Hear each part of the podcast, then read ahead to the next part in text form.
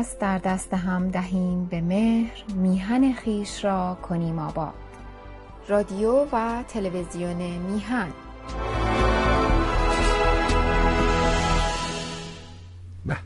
با درودی دوباره خدمت یکایک شما خوبان و نازنینان، سعید ببانی هستم در این روز چهارشنبه، چهارشنبه سیزدهم ماه جولای است و بیست و دوم تیر ماه.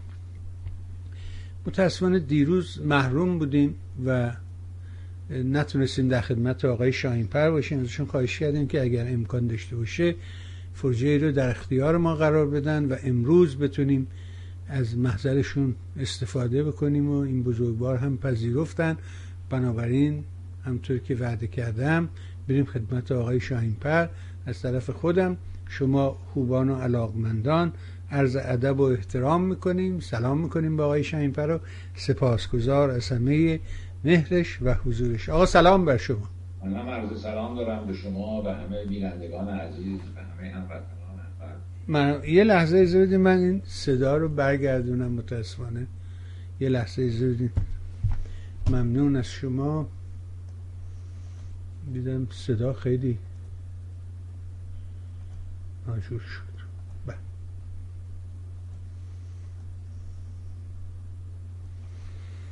بله. ممنون به حال، سپاسگزار از شما. عرضم به حضور شما که یک ماجرایی است و این داستان حجاب است و این داستان کهنه است توی این تاریخ صد ساله ما. یه دوره‌ای تلاش کردن که از موی سر تا نوک پا فرنگی بشیم، بنابراین رفتن سراغ حجاب و حجاب رو از سر زنان برداشتن، ولی که پاسبان ها تو خیابون به حال جلوی زنها رو می گرفتن. ولی بعد از رفتن رضاشاه این داستان تغییر پیدا کرد و ما شاهد بودیم که در محیط هایی مثل دانشگاه و غیره، البته نه در محیط کار ولی در محیط های آموزشی، دخترها و زنانی که می تونستن با حجاب حاضر بشن و کسی هم باهاشون هیچ کاری نداشت و هیچ اعتراضی نبود. اما یکی از خواسته های خمینی از بعد ورودش همین داستان حجاب بود و از بندر پهلوی هم شروع کرد که این مردم در بندر پهلوی میریزن، پدر این زنها که لخت شدن رو در میارن، اگه خاطرتون باشه. و بعد این داستان ادامه پیدا کرد تا سال شصت و دو، یعنی حدوداً چهار سال طول کشید تا این رو تبدیلش کردن به قانون، ولی زنها همچنان مقاومت کردن و دیروز هم یه کارزاری رو زنان حجاب بی حجاب راه انداخته بودن که تصاویری که منتشر شده نشون میده که موفق بودن و خشم اینها رو برانگیختن و هر کدومشون یه مطلبی رو در اعتراض بیان کردن. من میخوام از نظر شما آشنا بشیم و ببینیم که شما به این داستان چجوری نگاه میکنید، چه میبینید، اساساً چیست این مسئله، چرا کارش به دولت و اینها کشیده شده؟ بفرمایید. خیلی سواله، زنده باشید. خیلی سوال خوبی کردی، به خصوص که این ماجرا رو از سابقه تاریخیش شروع کردی و اون این است که ما یک اصلاحات آمرانه داشتیم. چه موقع اصلاحات آمرانه پیش میاد؟ موقعی که ملت هیچ کاره است، ملت عقبه، ملت از نظر فرهنگی عقبه، از نظر مدنی عقبه، کاری به این کارا نداره، سرش با آخر خودش جمعه. یه نفر میاد و میگه که من تصمیم دارم که این مملکت رو آباد کنم، اصلاح کنم، متمدن کنم، مترقی کنم. خب خیلی هم رضاشاه خیلی هم از این کارا کرده دیگه، از نمیدونم یادبود اول قاسم فردوسی بگیر تا تاسیس دانشگاه، راه آهن، نمیدونم وزارتخانه‌های متعدد، سطح احوال، اینا تو این مملکت نبود. خیلی کارهای انقلابی کرده رضاشاه، اما اون یه نفر کرد.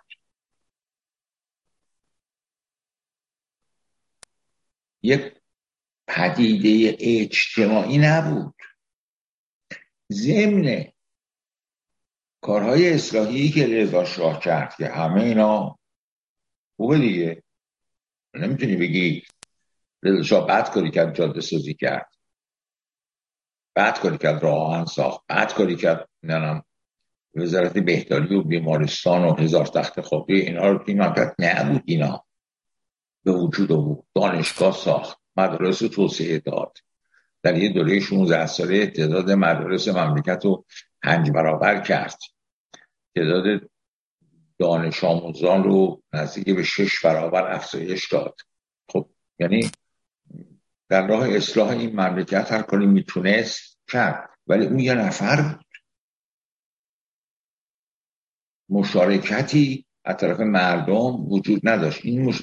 نمیخوام انتقاد کنم بگم که چرا مشارکت وجود نداشت، واقعیت اینه که از طرف مردم مشارکتی وجود نداشت.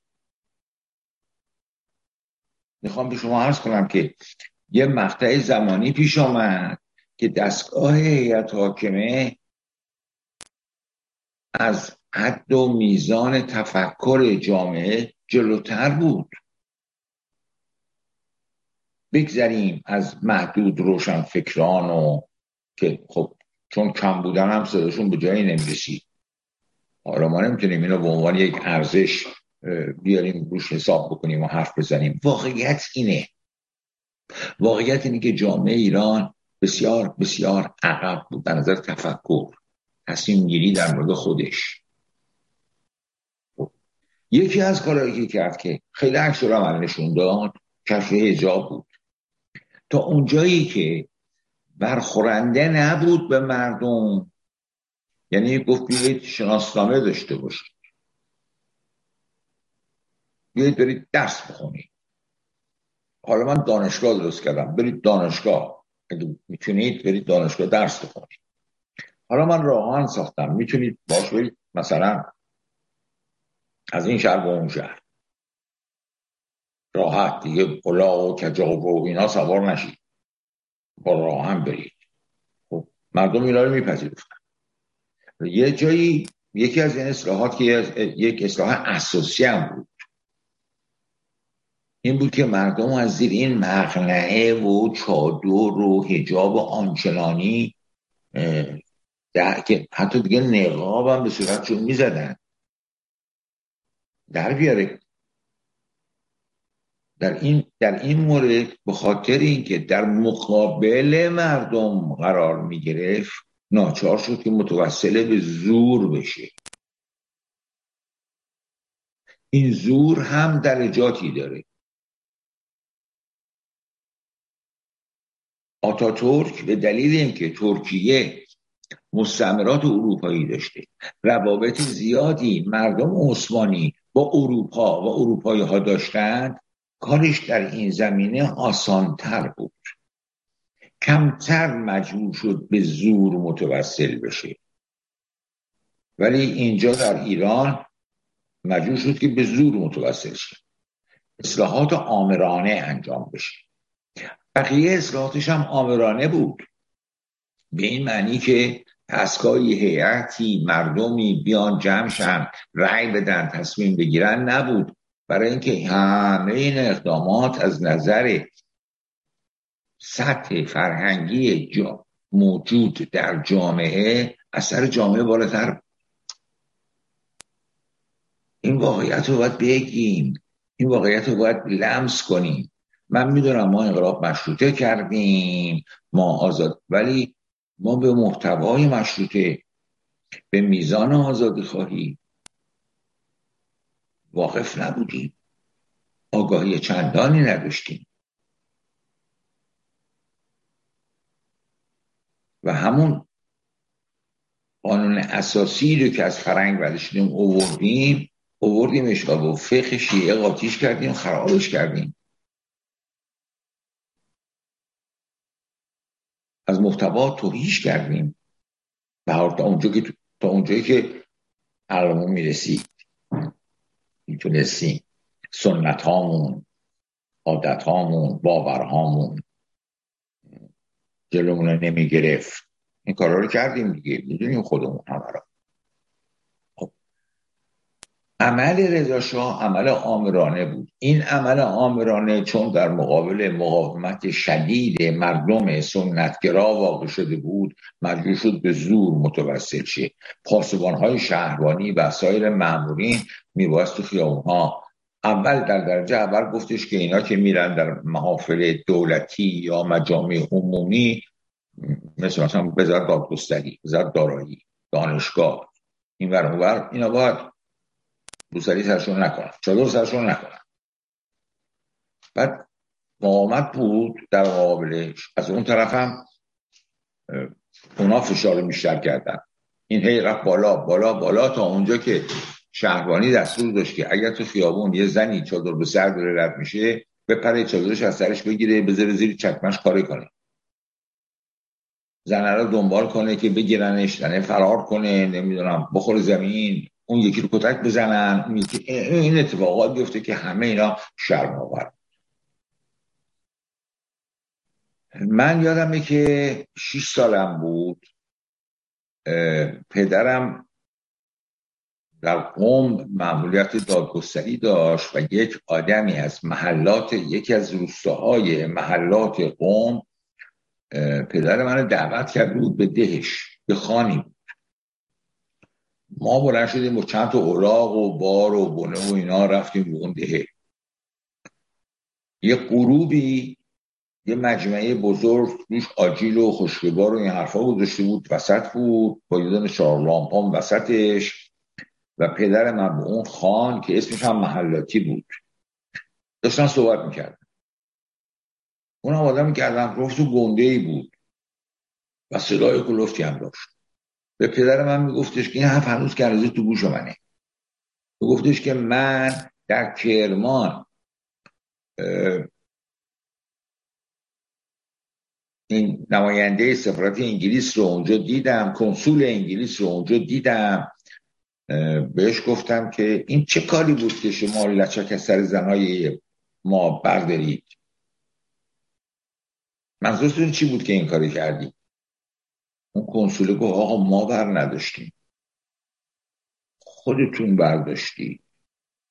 اما خبر خوشی که براتون دارم این است که ممکنه چهل پنجاه سال بعد یک کسی دیگه از بین خودتون پیدا شه که بگه دو مرتبه سرتون کنه.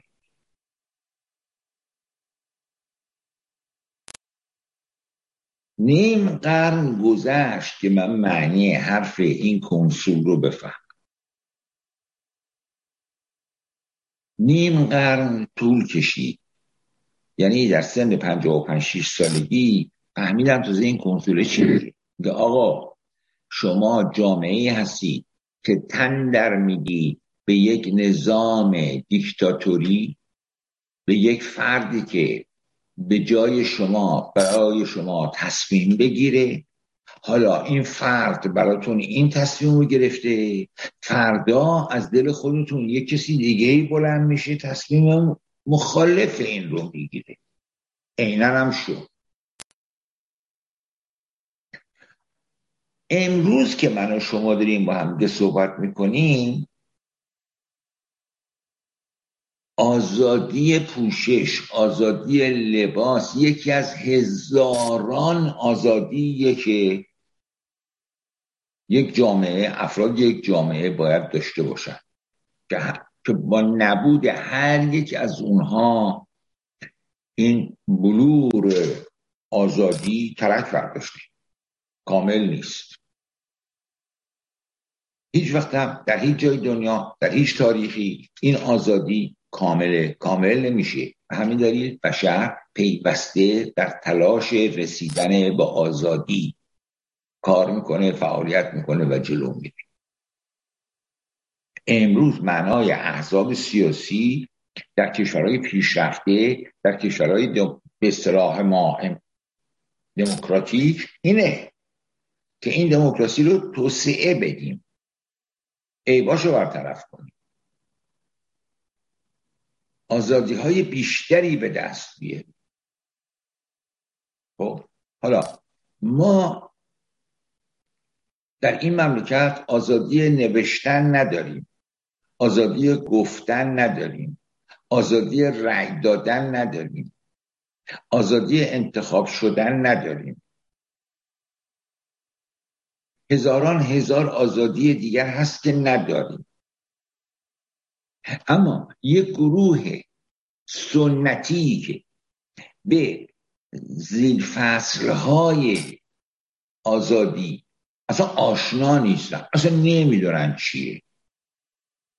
سنت خودشون میگه که زنها باید در خانه بنشینن، از خانه بیرون نیان، اگرم بیرون میان باید حجاب کامل باش داشته باشند و حتی اگر حجاب کامل هم داشته باشند، یعنی اگر همین مردم ایران صد درصد از روز اول پذیرفته بودن که بله حجاب خوب چیزیه، ما باید حجاب کامل داشته باشیم، این این حاکمه بعدش رو میخواست، گفت نه این کافی نیست، توی زن نمیتونی تنها بیایی تو خیابون رد بشی، تو باید یک مرد هم رو بشی.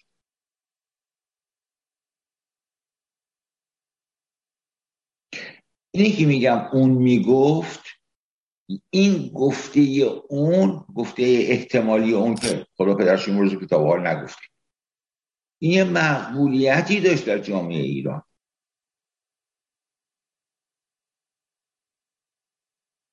در زمان صفویه، در اون دوره‌ای که نهایت گشایش در جامعه ایران بود و رفاه بود و نمیدونم، هنوز این مجلسی ها و اینا مهمیز جامعه را در دست نگرفته بودند و به دوره شاه سلطان حسین نرسیده بودیم. در زمان شاه عباس اگر داروغه توی شهر میدید یک زن محجبه کاملا پوشیده تنها داره توی شهر را میره، میرفت میگرفتش، گفت تو تنها خونه از چی اومدی بیرون؟ مردت کو؟ کجا داری میری؟ برگرد برو خونت. میخوام اینو بگم که این سنت حد یقف نداره. اونقدر که جامعه پذیراش میتونه بشه اون فشار میاره. شما تصاویر بسیار زیادی، فیلم های بسیار زیادی دیدید که در افغانستان، در شهر کابل، یه آدم عمامه به سری، یه چوب دستشه و یه زنی که از این چادرهای افغانی رو سرشه شده مثل یه کلغند، هیچ جاش پیدا نیست، داره با چوب میزنتش. اون که حجاب مراعات کرده، پس چرا داری میزنتش؟ داره بهش میگه تو واسه چی تنهایی از خونه اومدی بیرون؟ مگه زن نجیبی نیستی؟ برو تو خونت، یا برو با بچه‌ات، با پسرت، با شوهرت بیا بیرون. این داستانی که یک زن نباید تنها از خانه بیرون بیاد، تا کودکی من تو این مملکت ادامه داشته. من یادمه که حتی یک زن که میخواست از خانه میری بیرون کفایت میکرد براش که پسر بچه شیش هفت ساله رو دنبال خودش دستشو بگیره بره تو خیابون. در نتیجه من در خانواده وسیله این کار شده بودم. اما هم میخواستن از خونه برم بیرون، باید منم کفش و کرا کنم، با اینا را بیفتم برم. مادرم هم میتونه میخوام برم خرید کنم، نمیتونستم تنها برم بیرون. میتونستم برم، کسی جلوشون نمیگرفت، کسی بهشون اعتراض نمیکرد، ولی این جزء عادتهاشون مونده بود. خب حالا دولتی سر کار اومده تو مملکت ما که از بابت کلیه اموری که محول به یک دولته هیچ کاری نمیتونه بکنه، بلد نیست بکنه، نیاموخته، تمرینشو نداشته، هیچ یک از کارهایی که به وسیله یک دولت باید بهش یا اقدام بشه یا روی اون نظارت بشه. هیچ کدوم این کارا رو اصلا نمیدونه. اون چیزی که میدونه حجابه. بنابراین به اعتقاد من چون حجاب شده ستون استحکام این نظام، مبارزه با حجاب و مبارزه در بی‌حجابی مستقیما مبارزه با این هیئت حاکم است.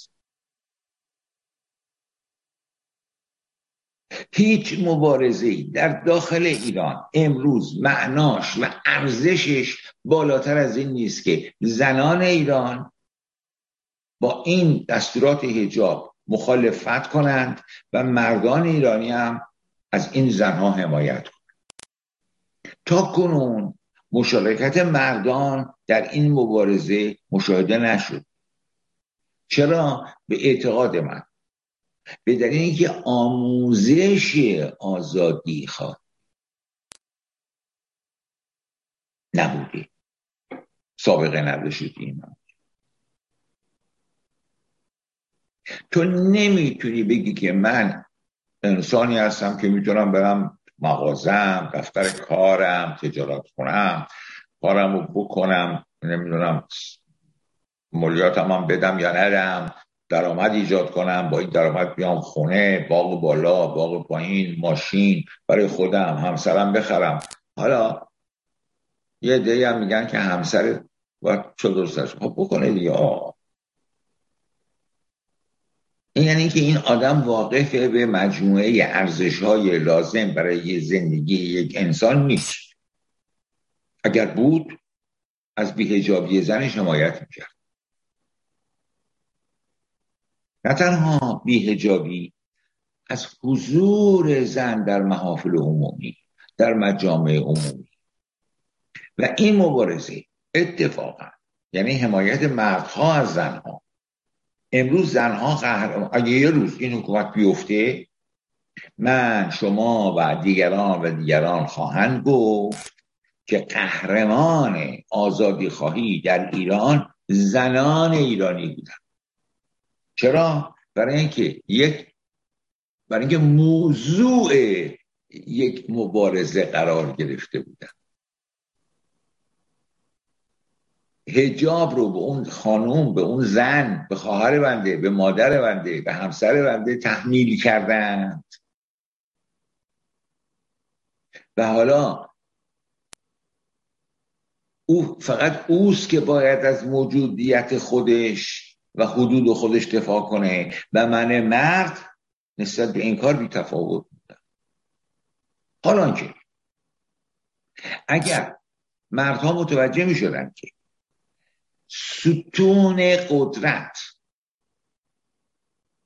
برای جمهوری اسلامی فقط حجابه، چهل و سه ساله تمام دستگاهاشو، نیروهای انتظامیشو، همه اینا رو آموخته که حجاب رو در ایران مراعات کنن.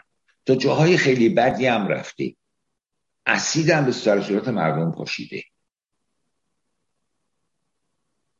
دیگه از این بدتر که نمیشه که. گروه گروه دختران مردم هم گرفتن، بردن تو کمیته ها، بردن تو زندان ها، بعد پدر مادراشون اومدن تعهد دادن، جریمه دادن، رها شدن. دو مرتبه گرفته، دو مرتبه، انقدر که اون از گرفتن خسته شده و این زنها از دستگیر شدن خسته نشدند. یعنی من الان دخترانی رو میشناسم، زنانی رو میشناسم که سی بار، سی و پنج بار، چهل بار دستگیر شد به دلیل بدحجاب. این وسط اگر همه ما مردم میدونستیم که این حکومتی که نتا... نتوانست آب آشامیدنی برای ما تأمین کنه، نتوانست نان، تخم مرغ و گوشت تأمین کنه، قابلیت اینو نداشت که این کارو بکنه، تمام قدرتشو گذاشت روی مسئله با حجاب و بی‌حجابی و مسئله حجاب رو گرفت دستش. عین مولا نصرالدین که زنشو میزد گفتن مولا چرا زنتو هر شب میزنی؟ گفت من که خرجی ندارم بدم، لباسم که براش نمیخرم، من کتکش میزنم که این یادش بیاد که من شوهرشم. اینا من چیزی ثابت کنم که شوهر اینم. اینن داستان هیئت حاکمه ما امروز اینه و تمام قدرتش رو در این میدونه که میخ حجاب رو در زمین بکوبه. اگر با حجاب مبارزه شه، از این مسیری که این دولت قدرت رو دست میده. اگر ما مردها این رو از اول میدونستیم و حالا بدونیم و در این مسیر از زنهامون حمایت کنیم. من حس کردم یه کلیپی دیدم که یه خانومی با حمایت شوهرش سرباز آمد از خیابون عبور کرد، شوهرش هم پشت سرش بود، جوانی گردنکلفتی هم بود و رفتم به خونش.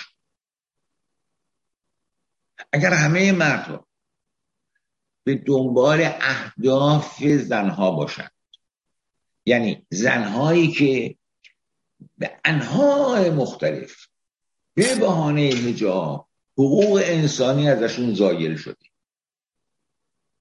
تو نرو فوتبال تماشا کن، در اینکه مردها اگه یکی سی به یکی گل بزنه دوچار هیجان میشن، حرفای بدی ممکنه بزنن و تو نشنوی. مثلا خب موقعی که زنها رو از استادیوم ها از ورود به استادیوم ها محروم کردن، اگر مردها به اعتراض به این موضوع به استادیوم نمی رفتن، با یک دستگاه ظلم، با یک دستگاه جهل مبارزه‌ای کرده بودن که هیچ بهایی هم نداده بودن.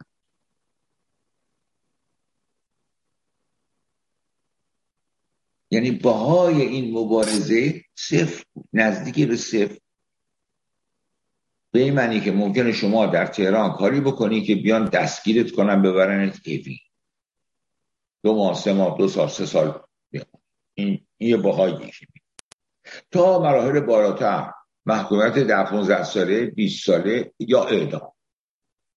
خب معلومه که بهایی که آدم میده درجات داره دیگه، مصادره اموال، اعدام، همه اینا. خب نه جانن و نه مالن خطری نداشت برای کسی که بگه به خاطر اینکه زنهای ما رو راه نمیدید ما نمیریم. مسخره است این کار.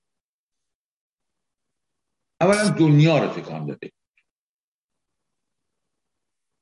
ثانیا این دستگاه تعطیل میشد. این دستگاه دستگاهی است که دولت داره ازش پول میسازه. سه ماه چهار ماه که تعطیل میشد خودش خسته میشد.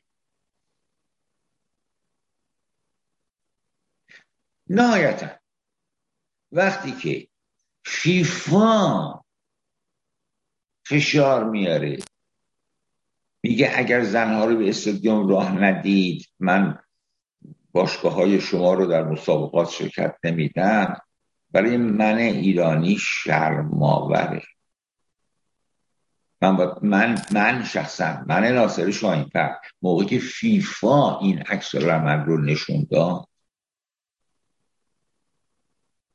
خون گریستم. میدونی چرا؟ برای اینکه من مرد ایرانی که پنجاه درصد جمعیت کشور رو تشکیل میدم و برادر این زنها هستم، پدر این زنها، شوهر این زنها هستم، هیچ حمایتی از حقوق این زنها نکردم.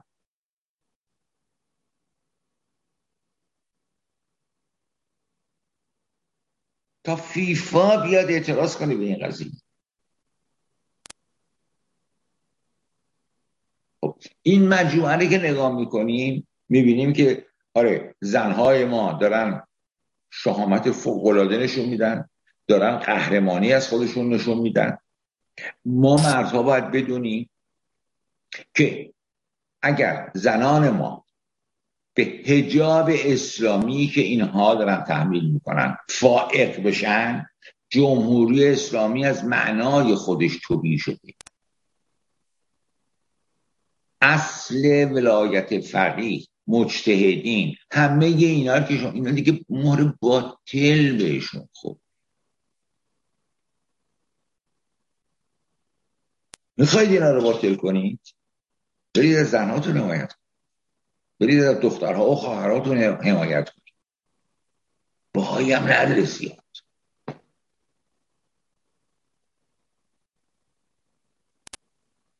ببینید وقتی که در جامعه‌ای برای مبارزات مدنی تا این میزان ما عقب باشیم، شما انتظار دارید که وقت ما بیاییم شورش کنیم، انقلاب کنیم و دموکراسی برقرار کنیم؟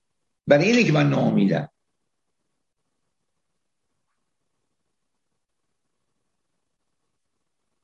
برای اینه که من فکر کنم اگر همه ماها بنشیم دست جمعی بریزیم در دیوار این عمارتاشون بالا بریم، این آقایون بزنن به فرض محال فرار کنن برن و صاف تمیز هیچ اثری از سپاه قدس، سپاه پاسداران، نمیدونم هیچ کدوم اینا باقی، آخوندا هیچ اثری از اینا باقی نمونده، همه گریختن، فرار کردن، رفتن. این مملکت سپردن دست ما. ما حالا میبایست که یک دو اون چی که میخواییم اونه دیگه، دموکراسیه، یک دموکراسی برقرار کنیم. اول نشون بدیم که ما میدونیم این دموکراسی کجا هست. این میشه دلار شد برش داشت. در این مورد وقتی من دیدم که حمایت از زنها در ایران هیچ بهایی نداره و کسی نمی کنه، متوجه این نکته شدم.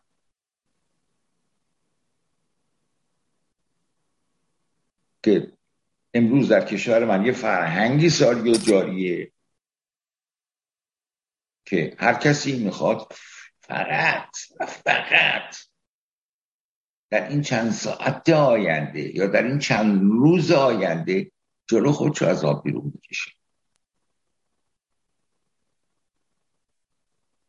خب حالا با عمل کرده این دولت، با نتایجی که عمل کرده این دولت هیئت حاکمه به وجود آورده، فقر و مسکنت و کمبود و بدبختی که به وجود آورده، عدم تساوی حقوقی، نمیدونم یه ثروتمندای گنده، من شنیدم آپارتمان های دو میلیون دلاری در گوشه و کنار تهران هست مثلا. خب با توجه به این حرفا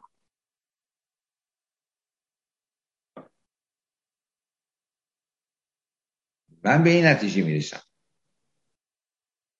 که یه عده‌ای در ایران هستن، همه اینا رو دارن میبینن، شاهد این ماجرا هستن و بی تفاوتن، و یک عده‌ای به ناچار به ناچار یعنی همه راه‌ها روش مسدود شده، افتاده به دزدی و کلاشی و زورگیری و نمیدونم خواب زدن کیف مردم و و این عملیات شده بنا به گفته شهربانی تهران شده نهصد مورد در روز در تهران.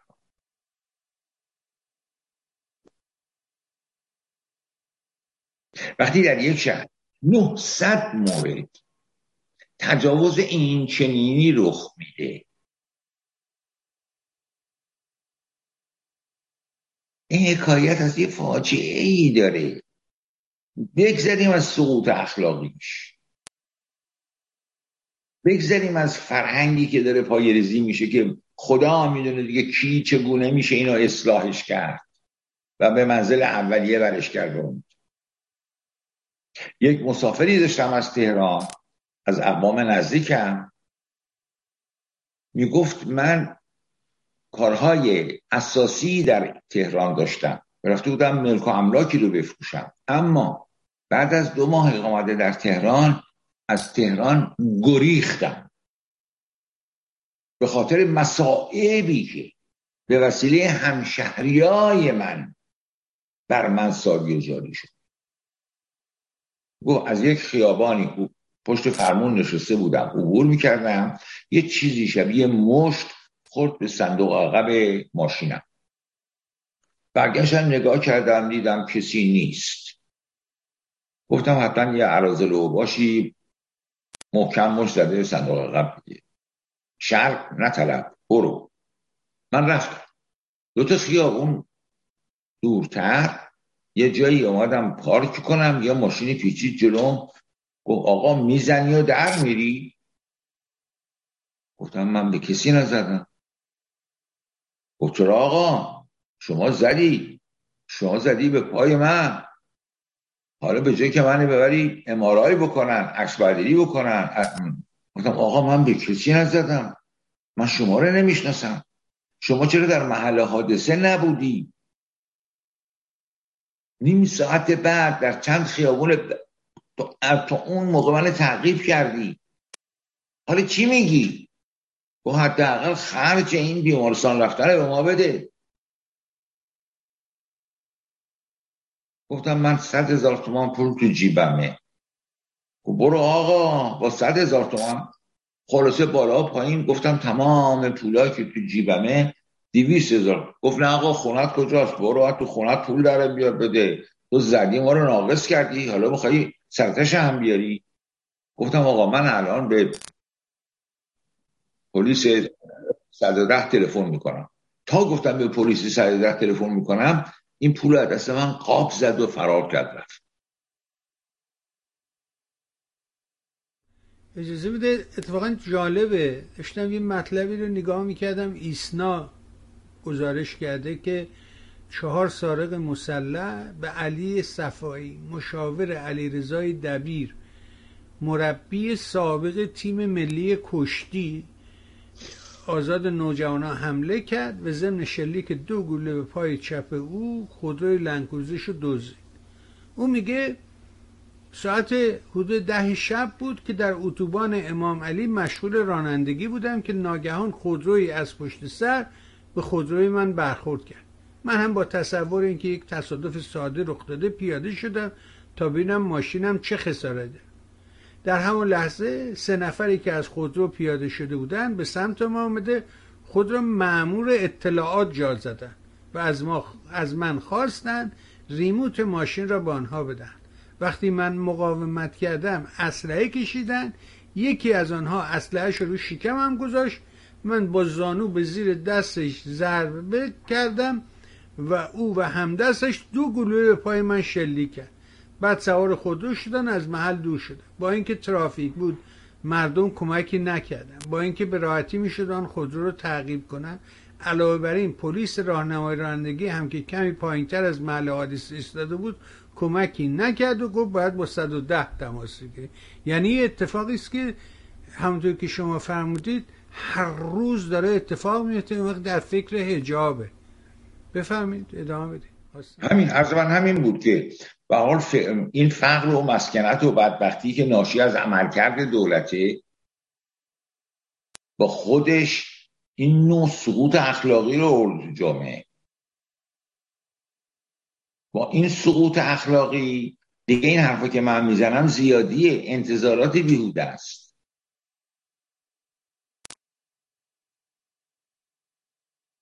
وقتی که در جامعه ای خود مردم، خود آمارگرای دولتی، مقامات بانکی بگن که چهل درصد جمعیت ایران زیر خط فقر زندگی میکنه، این یعنی یک کوه آتش فشان. فقط چرا آتش فشان نمیکنه من نمیدونم.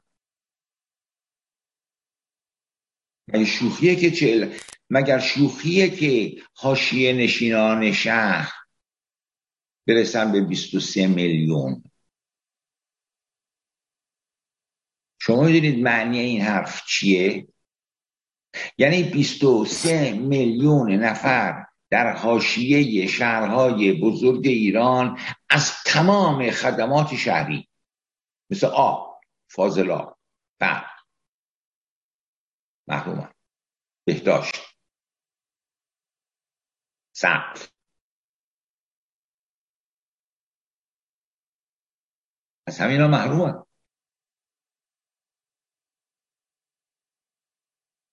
بحث ما اینجا منتها اهمیت موضوع حجاب و اهمیت موضوع مبارزه زنان در ایران به نظر من چیزیه که تسکیده ذهنی من الان. من معتقد هستم که اگر زنهای ایرانی ترس رو کنار بگذارند و معادله ترس جاشو عوض میکنه، یعنی کار به جایی برسه که این هیئت حاکمه دیگه به ترسه به مردم شلیک کنه، به ترس گرگر مردم رو دستگیر کنه و مرد زنها حتی نه همه، درست مثل موقع زمان محمدرضا شاه که بعضیا با چادر می آمدن، بعضیا با روسری بودن، بعضیا بدون روسری بودن، بعضیا با پیرن آستیندار بودن، بعضیا با پیرن بدون آس... آزادی عمل در لباس پوشیدن بود. اگر به اون مرحله برسیم جمهوری اسلامی دیگه وجود نخواهد داشت، چون تمامی معنیشو برده خلاصه کرده تو این کار، گنجونده تو این کار، کار دیگه هم بلد نیست.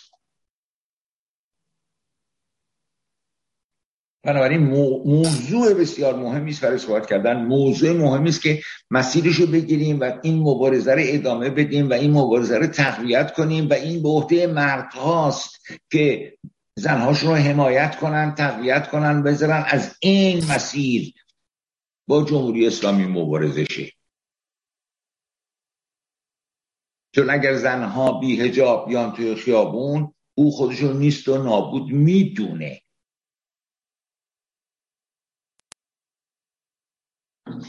همین، بنده عرضی ندارم. اگر شما تمام مطلب و لب و لبابش در همین نکته است که فرمودی که مردها کجا قرار گرفتن در طول این مبارزه، مردها کجا. شما به درستی مثالهای دقیقی زدین از حضور زنان در ورزشگاه. اگه مردها نرن طبیعتاً اصلا همه داستان به هم خواهد خورد. بنابراین بخش مهمی از جامعه که مردها هستن باید در کنار زنانشون بیستن، در کنار دخترها خواهرانشون بیستن. متاسفانه این اتفاق خودشون میدونن، خودشون گفته. یکیشون به نام حجت الاسلام عباس محمد حسنی رئیس سازمان عقیدتی سیاسی ارتش گفته اگر حجاب و عفاف به عنوان خاکریز اول مقابله با جنگ نرم دشمن از دست برود، خاکریزهای دیگرمان را نیز از دست خواهیم. این صد درصد اینطوره. آره. برای تمام فشارشون رو این نکته گذاشتن.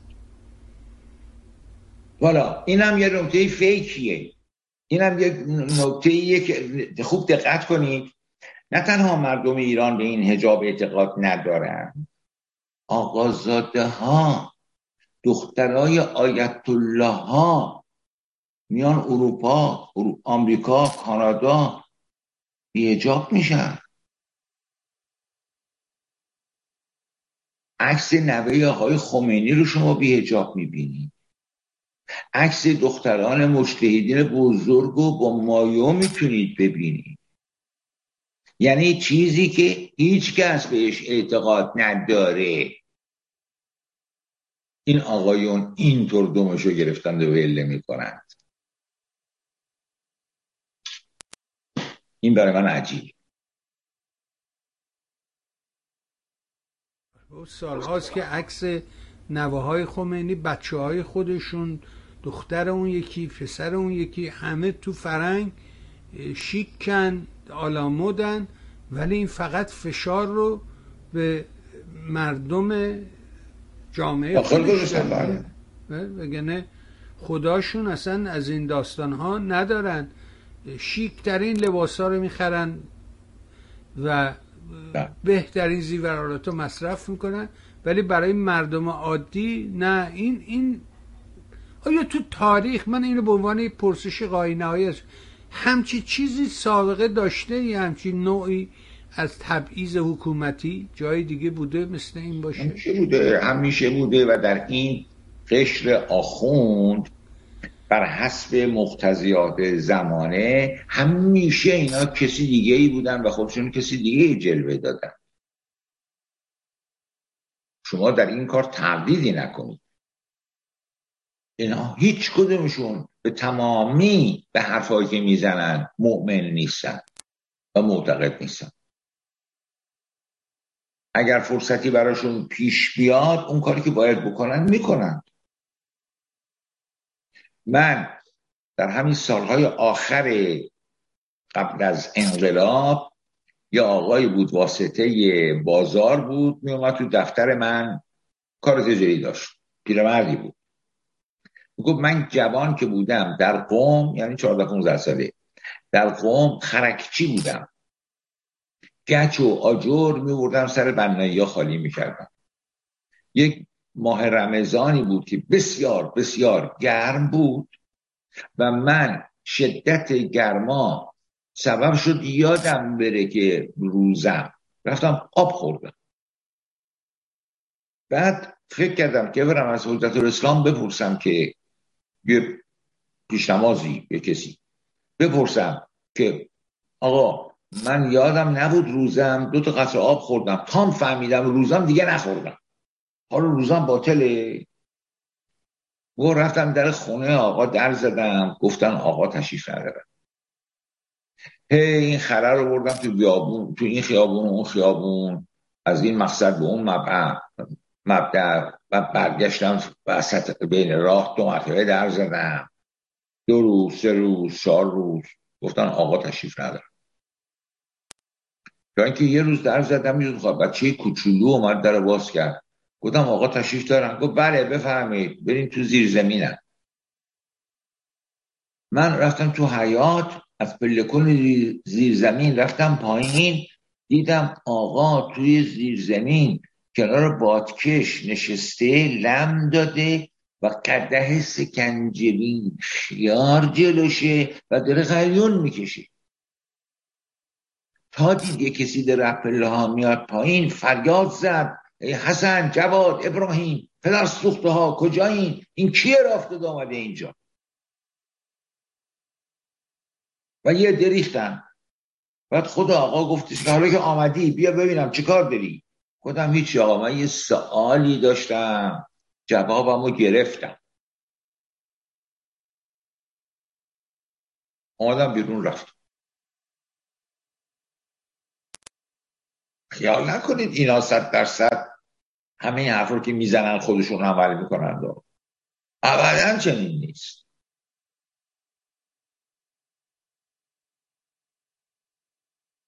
ابدا چنین نیست.